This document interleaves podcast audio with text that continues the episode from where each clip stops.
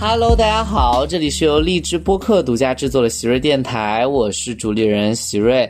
今天呢，我们请到的依然还是我们的啊、沉浸式戏剧演员 啊、就是不知名辩手康晶晶女士。大家好，我是过气辩手康晶晶，我们又见面了。过气辩手不应该前提还有个就是红过啊，就是曾经红过八个小时。好，我们来聊亲密关系。呜呼，我最喜欢的话题。我你开始自己 Q 流程了，谁让你现在就聊亲密关系？哎，半夜现在半夜两三点聊亲密关系，正是好时候啊！来吧，这这么渴望了什么？你来吧，你现在来主主 Q。啊，就是我很，我说实话，我非常好奇你能问我亲密关系问出一点什么。问你知道为什么吗？嗯，因为我觉得我们两个的友谊恰好在一个非常微妙的时候，嗯就是我们是关系好的，但我们又没有那么亲密和熟悉，嗯所以我非常好奇你对我有什么问题。没有。拜拜，那我不如聊聊偶像。因为我是觉得你好像一直就是很想跟我分享些什么，而且我们电台一直有个问题，就是我发现评论区的人他总说一个问题，就是说我总是打断嘉宾说话。嗯，当然了，我不打断，总共就半个小时一期，我怎么把话题带完？作为合格主持人，在该聊的时候不聊。哎，是这样的，有些嘉宾真的有点啰嗦，不是说你就是就是，虽然都是我的好朋友啊，而且有时候话题就是会聊远，不抓回来怎么办呢容易？扯回扯扯出去，对，很正常。所以今天就让你主持一次，就是你想分享什么？我现在就像，啊我现在学会了，就从你这一期开始，我就问你想分享什么？我们现在听你的分享有没有价值？就跟那个花花万物一样，就是你的分享没有价值的时候，我们就喊暂停；如果你的分享有价值，我们继续听。我觉得，我觉得这一期你的评论应该会说，没有啊，我觉得花花长得很可爱啊，花花你不要这么说自己，我没有觉得会没有，我们来聊一聊亲密关系。嗯呃，我我那我这样吧，我先问你啊，嗯因为我确实对你的私生活不是很了解。嗯你有多久没谈恋爱了？啊，到很久很久。呃到今年七月初的话，就正好两年。但是你是一个很有魅力的女生，对吧？但是我跟你讲，我从小到现在没有男生认真的追过我，没有，什么叫认真？这个词定义的很奇怪，就是追过，但是你觉得他不认真不。是就告个白叫追吗？不叫吧？就是他得有行动是吗？持之以恒的行动。持之以恒的行动，或者说陪伴，或者怎么怎么怎么样，从来没有。那那个告白的男生在想什么？就是我随便一下就是说你愿不愿意跟我那那比如说，假假呃，就是我举举个例子啊，就是有一个男生，我们之前认识，好认识之后，大概在学校里面有见过两三面，很偶尔在别人的那时候 QQ 空间还是什么吧，下面会聊上两句，哎，隔了一个月打电话给我说，他说你知道吗？其实我觉得你很可爱，你要不要做我女朋友？说哥，你有事儿吗？你有你真的有事儿吗？你谁呀、你？你以为我姐有事儿吗？确实啊，这种很奇怪。但是你遭遇过这种这种情况普遍吗？两三次吧，两三次都有。但是他们怎么想的啊？哎，我说实话，这个是现在很多大学生普遍存在的问题。这是大学生吗？我正想问你，就是这种年纪的男生在什么年纪？我觉得是大学生。没有，都是大学生。而且我非常明确告诉大家，大家好，我是九五年七月二十一日的 生人，然后全部都是正常上学。就在我读大学大一跟大四，大家自己去对一下年纪，因为我也忘记时间了。就在这四年里面，大学校园里面出现了，就不知道为什么风行这种情况，不追求。纯告白，哎，成了就成了，不成就下一个。我觉得我当时就觉得这个风气很奇怪，这个是真的是有风气，因为那个时候有流传过他有一种狩猎传统的思维在里面 啊，就可能是啊。嗯，而且我觉得大家那些人把我想象太简单了，我真实内核跟我看起来那么是不是因为对你看起来很 open 的状况？嗯，但是我要跟大家声明一下，我本人啊，基本我我是不抽烟的人，然后喝酒是很少情况才喝酒。啊，我证明是他不对怎么喝酒且我是不蹦迪，我熬夜但我不蹦迪，我在家里干熬。啊，这个你跟我很像。对我是不出去蹦迪的人，我不玩的。但是所有人都以为我什么都玩，但其实不是。但我觉得哈，这个问题我们也要这么来看，就是我真的给天底下很多男生说，就是一个女生，不管她是什么样的行为模式，对都不代表着对她答应你会答应的很快，对以及都不代表着你想要很快，她就必须得很快。对啊，如果她拒绝了你，在其他方面她依然很 open，你该反思是自己的问题，而不是很装。那我一定要说，其实刚刚那番话啊，同理可得。同样情况下的，就男女对调也可以同理啊。我们现在很严谨，你知道吗？聊天，然后相反同理啊。嗯，相反同理是这样的，所以就是说，嗯，你两年都没有谈恋爱，嗯，但是中间有追求你的男生，肯定不尽然，在你这之后肯定不尽然都是这种吧？还是说没有追求者？就再没有了。为什么？我真的是从小到大没有享受过被人追求。你要知道，其实你一直以来在我们的这个交往过程中，我们都知道康晶。其实各位可以去看看，康晶晶真的身材非常好，虽然就有一种凝视的感觉，但是她自己也不 就就是也不羞于展不现羞于，自己的我的腿非常漂亮自己的身材，尤其是她的腿。呀。就全奇葩说除了第一季的薇薇姐之外，我觉得我腿就是最漂亮的。OK，对，但是我不知道，可能是因为跟我相处的时候，的确我看起来很难追求、很难接触，或者更适合做朋友。我我觉得我好像身上没有向异性传递出可恋爱的那种气息吧，我不知道，也许是。这太奇怪了。我就是你身上看起来是一个比？较有在两性方面有魅力的一些地方，但是却却反而没有追求者。真的吗？那就是喜瑞电台的，嗯、但是你的电台的听众也应该也不是我的 狩猎范围。但是如果喜瑞狩猎范围，excuse me，席瑞播客的朋友们，如果这和征婚有什么区别？又来了啊！不是不是，我不用你们告白，就是如果真的你们我你们可以谈一下对我就是的看法吗？的看法吗？对我说两性关系的看法，不用对我的辩论提出任何想法，谢谢你们。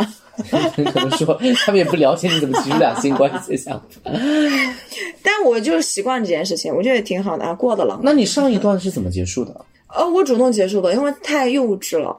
呃，我是大学时候吧？如果是两年前，应该是大学吧？还在。没有，我我那个时候已经毕业了，我那个时刚参加工作其实刚参加工作，大概小一年左右吧。嗯，为什么幼稚？你觉得？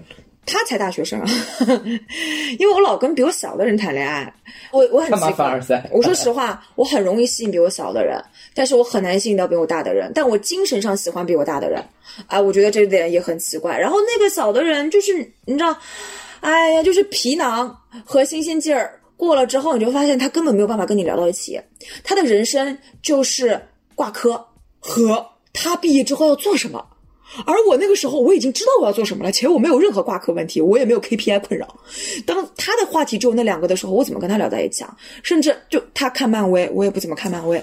你说到这个，我突然想起来一个问题。我前面有其实劝过一个朋友，就是他，他跟你的这个很很相像。嗯他已经工作两年了，嗯可是他这个伴侣啊，在大学才读二年级，嗯两个人这一来一回差了四年差。嗯这四年差有个最大问题就是他那段时间正好工作特别忙，嗯然后他觉得他的伴侣不理解他，嗯。就是你怎么理解不了？因为他的伴侣每天在学校里面就是睡到中午才起来。啊嗯然后这个可能大二嘛，大二其实人生比较轻松的时光，因为那时候不需要考研，嗯就是还没到你正要考研究生时候的备考，嗯，然后就课也还不算多，因为大一的课都上的差不多了，嗯。所以就属于社团活动比较丰富，社交也比较丰富，嗯。一个比较自在的状态。嗯。如果你不想做什么或者怎么样的时候，其实那个状态还挺轻松的，每天看看闲书，嗯。啊，打打游戏，啊吃吃饭，啊然后他就觉得他完全不理他。我知道高中的时候，我其实曾经提过一点，就是这可能是你当时选择比你年纪小的一个人他必有的代价，肯定啊，就是因为这个问题不来源于其他事，因为他每次都说，我说你不要去充当，就是你跟他谈恋爱，你不要充当他爸妈。啊，就是说，你总觉得他不上进，可是我问你，你大学的时候有多上进？对你大学也睡到中午才起，不是吗？对就是你大学不也是丰富的社交生活，不是吗？嗯你为什么大学时候觉得没问题？因为大学生跟大学生在一起的时候，你们的生活节奏是啊一样的。一样的可是现在你因为工作，你压得喘不过气，你都要 KPI 了，你觉得受不了了。是可是你有没有想过，他他没办法理解你，对他可能真的尽力了。是但是他完全没工作经验，他甚至不懂你跟他说职场状况是一个什么状况的时候，嗯他的想象力已经到极限了。嗯他没办法想象一个他没有经历且不存在的事情。嗯嗯嗯这个时候，我说，如果你继续逼迫你的伴侣，嗯最后的结果一定是他觉得他自己又找了一个妈，啊是找了一个爸，而一定有很多事情不愿意跟你说，嗯一定是这样。对啊，然后我说，就是会极大的影响你们的亲密关系。我觉得这没什么好困扰，就分手就好了。我当时就问他，我说，如果你就是觉得你们要分手，那本质上其实说明一点，嗯。你是不能承受，对。就是其实跟你就是节奏不同，和大大不大学生年不年轻没关系，嗯。和你节奏不同频的人。是。而如果你觉得你能承受节奏不同的人，嗯。你应该选择去包容他和接纳他，嗯。因为你看到他快乐的时候，你应该感觉到这个真在于你怎么看。如果你觉得他快乐，你应该会觉得，哇，我工作一天，他这么单纯的生活，我觉得我跟他在一起，我都变年轻了，被影响到了，对，被影响到。而你没有这方面的感受，嗯说明其实从骨子里，或者当然不是说你这个人，有可能你现在工作的环境嗯很累，嗯到了你的事业的上升期，嗯嗯嗯到了你需要加码的时候，嗯然后你反而就是你这个时候不适合去谈一个跟你工作节奏完全不同的是对。但是他最后还是没有分手，啊，为什么？就是他还是爱的更多一点。就是我让他想了一晚上说，因为他这个问题困扰他那段时间我跟他住在一起，啊因为我那个时候没租房子，就是跟他住在一起的时候，他每天基本上会为这个所苦恼，嗯，每天 every day，而且他那个时候工作已经很忙了，他可能晚上回来已经洗完澡十点多钟了，啊，然后他第二天早上七八点钟就得上班，那得有多爱呀、不分手。所以他后面就是说他还是觉得，但是他后面再也没像我说的那样去责怪他的，哦，对，OK，那我不行。他想清楚了这个事情，哦，我觉得不行啊。所以同频这个事情还是说很重要。同频这件事情对我而言挺重要的。所以这就解释你刚刚那个矛盾，就为什么精神意义上还是会喜欢比你对，年纪大，因为其实本质上你现在的状态和能力，你不愿意去承担他还在迷茫期或者是那种完全的放纵期的那个状态，你觉得很累，看起来而。且我真的降维别人太久了，我不想老降维别人，我也希望别人降维降维我。嗯，我很希望被别人降维的，嗯，但是就没有啊。那你这几年跟不同的人有过火花和那个吗？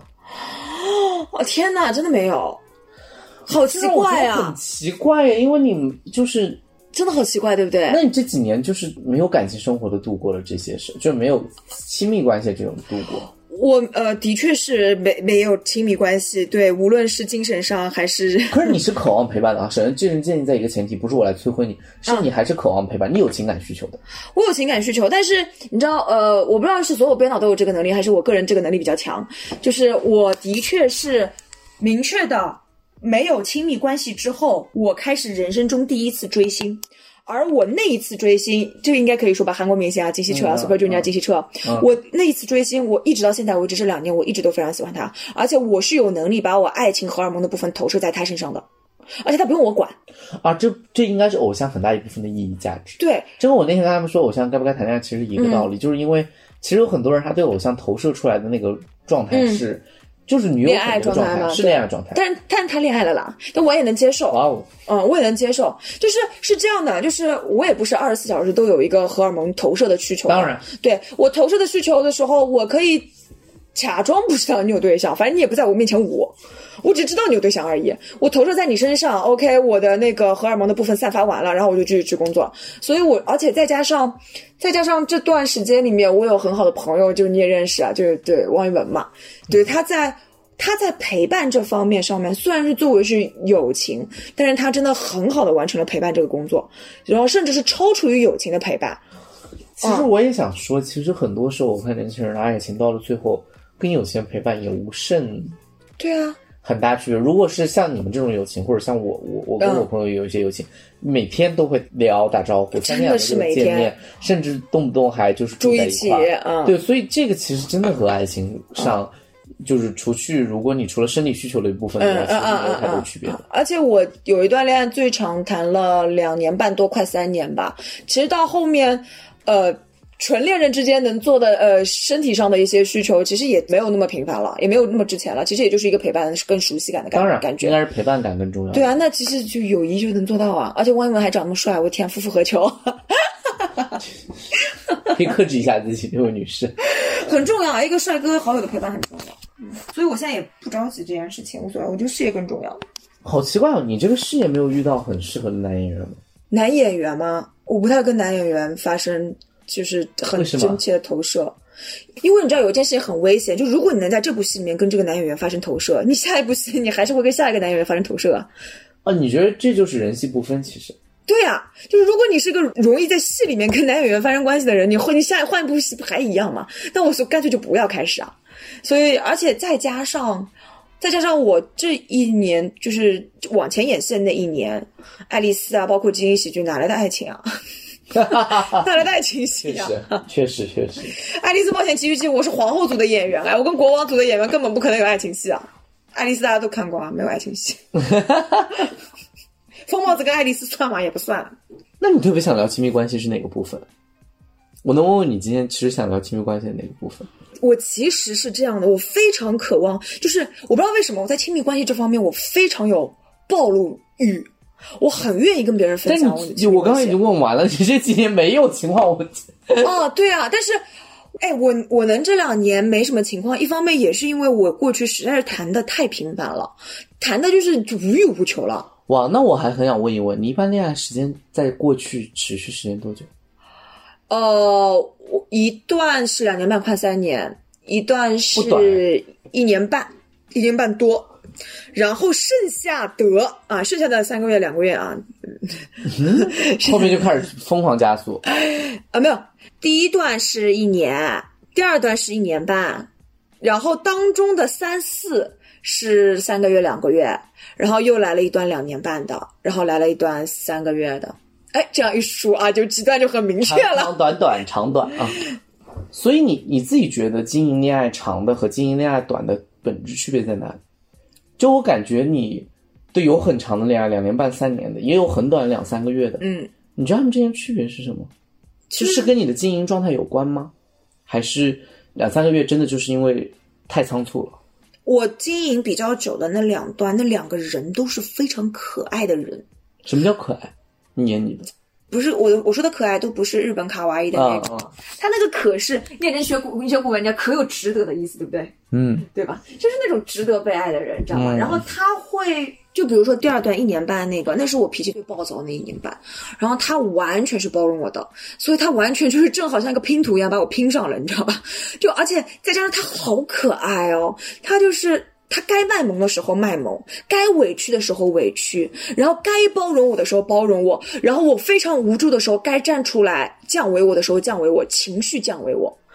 他在所有他拼图的那一部分的时候，他都可以完美的跟我贴合上，所以就可以谈的比较久一点。然后比较短的一点的就是他就那一面，他永远就就比如说他永远就只有卖萌的那一面，不管我是生气也好，不高兴也好，他永远说嗯不生气了吗？嗯不难过了吗？哦怎么样？我靠，你就这就是你只有这一面，我怎么那个你啊？你看腻了。所以这是你们当时两三年之后分手的原因。哦，谈的最久的那个分手，是因为就是我刚才说的那个，明明有自己的想要做的事业，但是不那个。然后两三年那个是因为他在读大学，对他他在读大学，我在工作。然后那个时候他因为是在国外的，哎，其实就是奇葩说一比一那个啊，我说的一比一的那段故事。嗯那一段我们根本不存在很明确的精神状态上的一个差，因为他读书嘛，能差到哪里去？而且他也不会跟我讲 KPI 的那种问题，因为他学习成绩还挺好的。嗯，但是他一到进入工作之后，你知道吗？开始搞梦想的时候，开始了。就同一个话题上面我们就有很明显的分歧了，然后就嗯，当然还有一些很多别的原因啊。哦，我觉得，我觉得听你刚刚说有一个很神奇的点，我也是以前从别人的爱情那儿获得的一个感受，嗯，就是其实往往你喜欢这个人的某一个优点，很可能埋下了日后你们因此而分手的缺陷。哦，很正常的，嗯，为什么？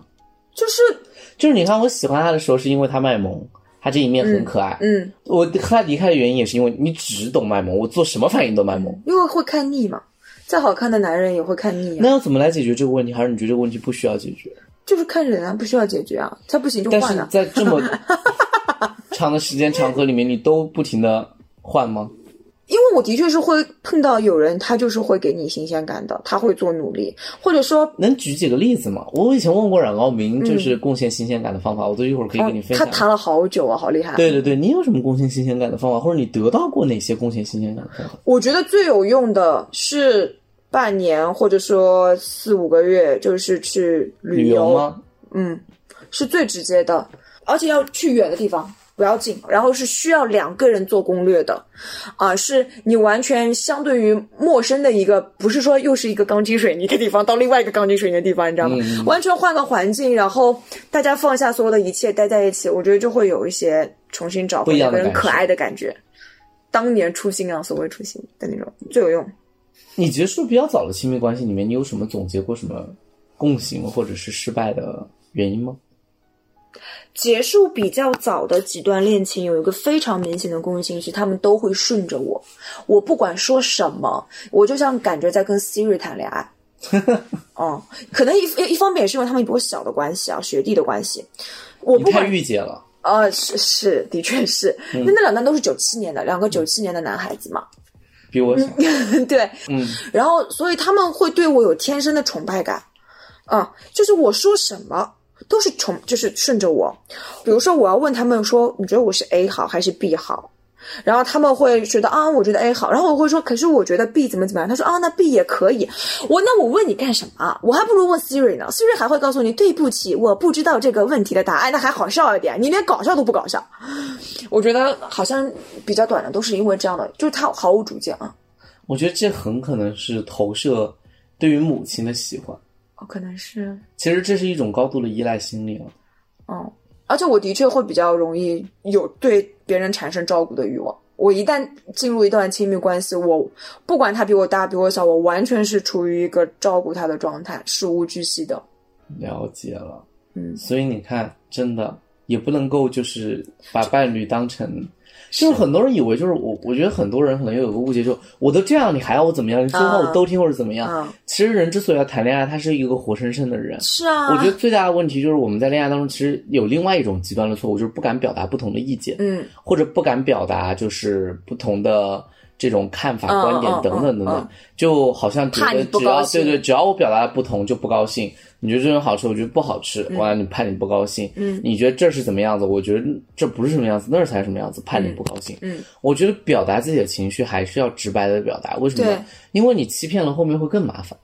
因为你后面就不断要去圆这个你曾经欺骗过的东西啊。你说你不爱吃，你后面就永远不爱吃；你说你爱吃，你后面永远要爱吃这个东西，你知道吗？对对对，因为一致性的问题。对呀、所以我比较短的就是那种嘛，我真的受不了。我是很接受你要告诉我的，我觉得可以啊，我我我没有关系的。就是你如果比如说我真的很想喝这个奶茶，你告诉我你今天不想喝，我不是非要喝的。对，其实所有在这个过程中出现的问题，它应该来说都是不好好沟通的问题，就不懂如何沟通不同意见的问题，不是不同意见本身有问题。对而且，其实你谈恋爱，你就必然知道，你面对一个活生生的人，一定有不同意见，对，这是所有人不能够理解。包括我以前讲过，父母跟孩子也是，也是有个词叫叛逆期。什么叫叛逆期？不就是孩子终于有自己的想法，他对你说不了吗？嗯，很多家长很疑惑说，所以这样的时候他不是这样，你知道吗？他很听我说什么就听什么。我跟你讲，一个孩子没有叛逆期才可怕，他我因为这三人之后他从来没有自我的意志，对的，就是你说什么就是什么。但是你要知道，他不可能永远只听你的。嗯将来他进入社会，他要听老板的。他在亲密关系里面，他还要跟不同的其他人相处。而如果每次他都觉得无所谓，我我那个就行，你、你把它变成了一个就是，好可怕哦。对对对，那个我们都能都能共识的地方就行。嗯那其实是很可怕的。他会有共一天识其实橡皮筋有一天会突然断掉的。对，啊他心里面也会很委屈。是，其实共识本质上应该是在冲突当中形成，而不是真的在。因为我说实话，越冲突，在冲突当中越能形成的共识才是真的共识。对反而是在亲密关系中完全没有，就只有附和、赞同那种堆砌起来的，那才一点都不和谐，非常可。怕，而且很没劲，是真的没有劲。我如果那就是真的是跟 Siri 谈恋爱没有任何区别了，了解了，嗯，天哪！所以我这样也很难谈恋爱啊。你的交友圈大吗？我交友圈相对固定啊，我除非进一个新的剧组，我就会有个新的交友圈，或者我新一个新的节目，我就会有交友圈。但是我很难跟，就是我交友很难交到真的非常亲密的朋友。我我到现在为止，我说实话，我毕业之后到现在这三年多的时间里面，你让我现在如果说出，比 比如说有五个座位啊，嗯 也真的也就只有汪一文坐上的那个位置，后面四四个座位还是我以前的朋友。嗯哇，这还是很讲义气的。对，而且我是这样的，我我非常不害羞于把我的一些秘密告诉我新的朋友，我是很愿意跟你分享的，而且我不觉得有什么。但是我分享给你这枚秘密，并不觉得我并没有说你就是我你就可以到处去说，嗯，对，或者说我并没有觉得说你就是我多怎么样的朋友了，只不过我不觉得习惯这样而已。对，哦，就是暴露癖啊，秘密暴露癖。也不是吧，因为有些人他可能就是喜欢对自己的故事做表达，这个我们朋友圈很多。嗯，对，喜欢说变手含都因为很简单，因为拉票啊拉因为票因为因为在这个过程之中，在创作的过程中，它可以抵御那种更深层次的虚无。是，再平凡的事情，经过你自己的手写一遍，它就变成了独特的事情。嗯。这就是创作行为最好的地方。对我发呆的时候，老喜欢回忆我过去的种种片段，我会觉得非常美好。那怎么办？要不要再征个婚？不要不要不要，你的受众都不是我的兴趣爱好范围内。我非常明确，如果不喜欢的话，你多也没必要啊。这倒是真的，我一直也觉得是这样。对啊，我也不会给就是其实我觉得我们认识的人越来越多，然后、嗯但是其实你会发现，因为我前两天就是清理了一波微信嘛，嗯，我发现好多好多人跟我其实已经半年以上都没有再交流过，好多人一两年其实都没交流。但我我说实话，我有时候就是这种还好，有的是。而这种最可怕，就是你备注了他的名字，嗯不是他只有备注昵称，是但是你备注他的名字，你仍然想不出来他是谁。你点开他朋友圈三天可见，然后没有任也何信息，也没有头像，也没有头像。我当时就会瞬间觉得缘分就止于此。人跟人之间就是这样的。你像你一辈子要认识多少人啊？要见到多少人，跟多少人说话。但是呃，我我有看过一部电影，就是有一个人有一个神奇的功能，他从小、他看别人，他头上就有个数字，那个数字就是他这一生还会见到这个人多少次。我忘记那部电影叫什么了。我觉得就是这样，他所以他会在满大街上看到很所有人，满大街所有人头上你我觉得就是这样的，或者有的人，比如说我今天跟你关系非常好，但是你头上有个数字二十，我就只会再见你二十次。但是这一刻我跟你关系非常好，所以我觉得人跟人奇妙的事情也在这边吧。这也是我现在我觉得很重要的一点。我不管是谈恋爱也好，还是跟我的父母关系也好，还是朋友关系也好，我觉得在我珍惜你的这一刻，我会对你非常全心全意的付出所有的一切。我把我最真实的东西、最真挚的东西、感情给你，然后怎么怎么样给你，然后某一个瞬间，是因为外力也好，是因为我们彼此之间关系也好断掉，我不会觉得可惜。嗯，友谊、爱情、亲情都是这样的。有一天我突然想开的。我现在也在面对这个过程。嗯其实我觉得最早面对的时候，我是从朋友开始的，嗯因为聚聚聚了又散，散了又聚，很多时候就是这个样子。就朋友是真的有一说一，很少有朋友真的一直待在你身边，是大多数朋友就是陪过你走一阵是，就好。哪怕你们当时那么热络，现在也完全没联系，太常见了。对，所以最早我是从朋友那儿想开的这件事情。就很感谢陪过对在这一对，段所以其实我那天在亲你的时候，我也想说，就是真的没关系，就是我觉得不是因为你你伤害了我，或者我觉得不行，或者我要提防着你，嗯而是单纯觉得我们已经活成了如此没有联系的情况，为什么还要彼此出现在彼此的生活中？相忘于江湖吧，我们。对，其实有时候我觉得这样更好。嗯，所以就是就是感谢你来过这五个字，我觉得其实是有很大力量的，你知道吗？我明确能感觉到这个感觉，包括我那个时候，我奶奶突然离开的时候，我一直很难过啊。然后突然有一天我也想开了，我觉得就是感谢你来过。我唯一的遗憾就是，如果我知道的话，再往前倒半年，我会再更用力的好一些。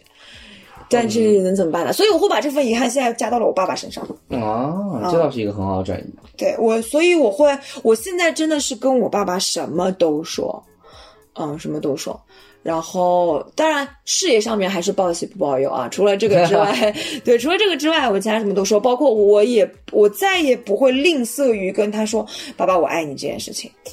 哇哦，我觉得这件事非常伟大。有一天，有一天我坐在我爸爸的那个摩托车后面，然后我们刚吃完羊蝎子火锅，然后要回他住的地方，我就坐在后面，我说，我就当然我是用上海话说，当时我说爸爸，我好爱你哦，我说谢谢你是我的爸爸，当然你也要谢谢我是你的女儿，让你少操那么多心。我说就是非常感谢你啦。然后，然后你知道我爸是个摩羯座，他真的是非常不来这一套的，你知道吗？但是前不久，因为我真的最近不是北京、上海一直飞嘛，所以我很少待在上海。有一天，我爸跟他的朋友在搓麻将，然后我在旁边也不跟他说话，我就在旁旁边玩手机，我就坐在那里。在跟他空间下面，嗯，然后他的朋友就在开他玩笑嘛，就说：“哎呀，就是你有个很好的女儿，不让你那个麻烦什么的。啊，操心。我爸人生中第一次，他说：“他说那当然了，女儿就是贴心小棉袄。”他是用开玩笑的语气，但是我知道他是认真的。而那一刻，我是真的有想哭的冲动。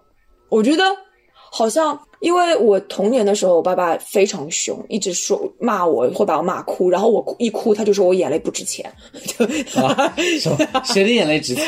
对他是眼泪是珍珠吗？我爸很讨厌女人哭这件事情，然后我我就想到这些年来的变化，我真的我觉得很感谢。我觉得有一天突然就是和解了，是这样，嗯，我觉得就是有些事情会得到修复，有些东西远离就是淡然。嗯我后来听过一个很好很好的比喻，就是说你相处的每个人都像是你住过的一所房子，哦，对，别人可能也会搬进去住，嗯，然后只希望就是你在那里住的时光里面是愉快的，对有朝一日别人搬进去住的时候，他也是愉快的，对，多好。他会换上新的墙纸、新的桌椅，但是对，但是那个房子你毕竟住过，但是它不属于你对，啊，真好。行，那我们今天就到哦，这。突然哦，好感人的 ending 哦，跟大家 say goodbye 吧，拜拜，拜拜。希望大家嗯，就是和一些关系和解吧。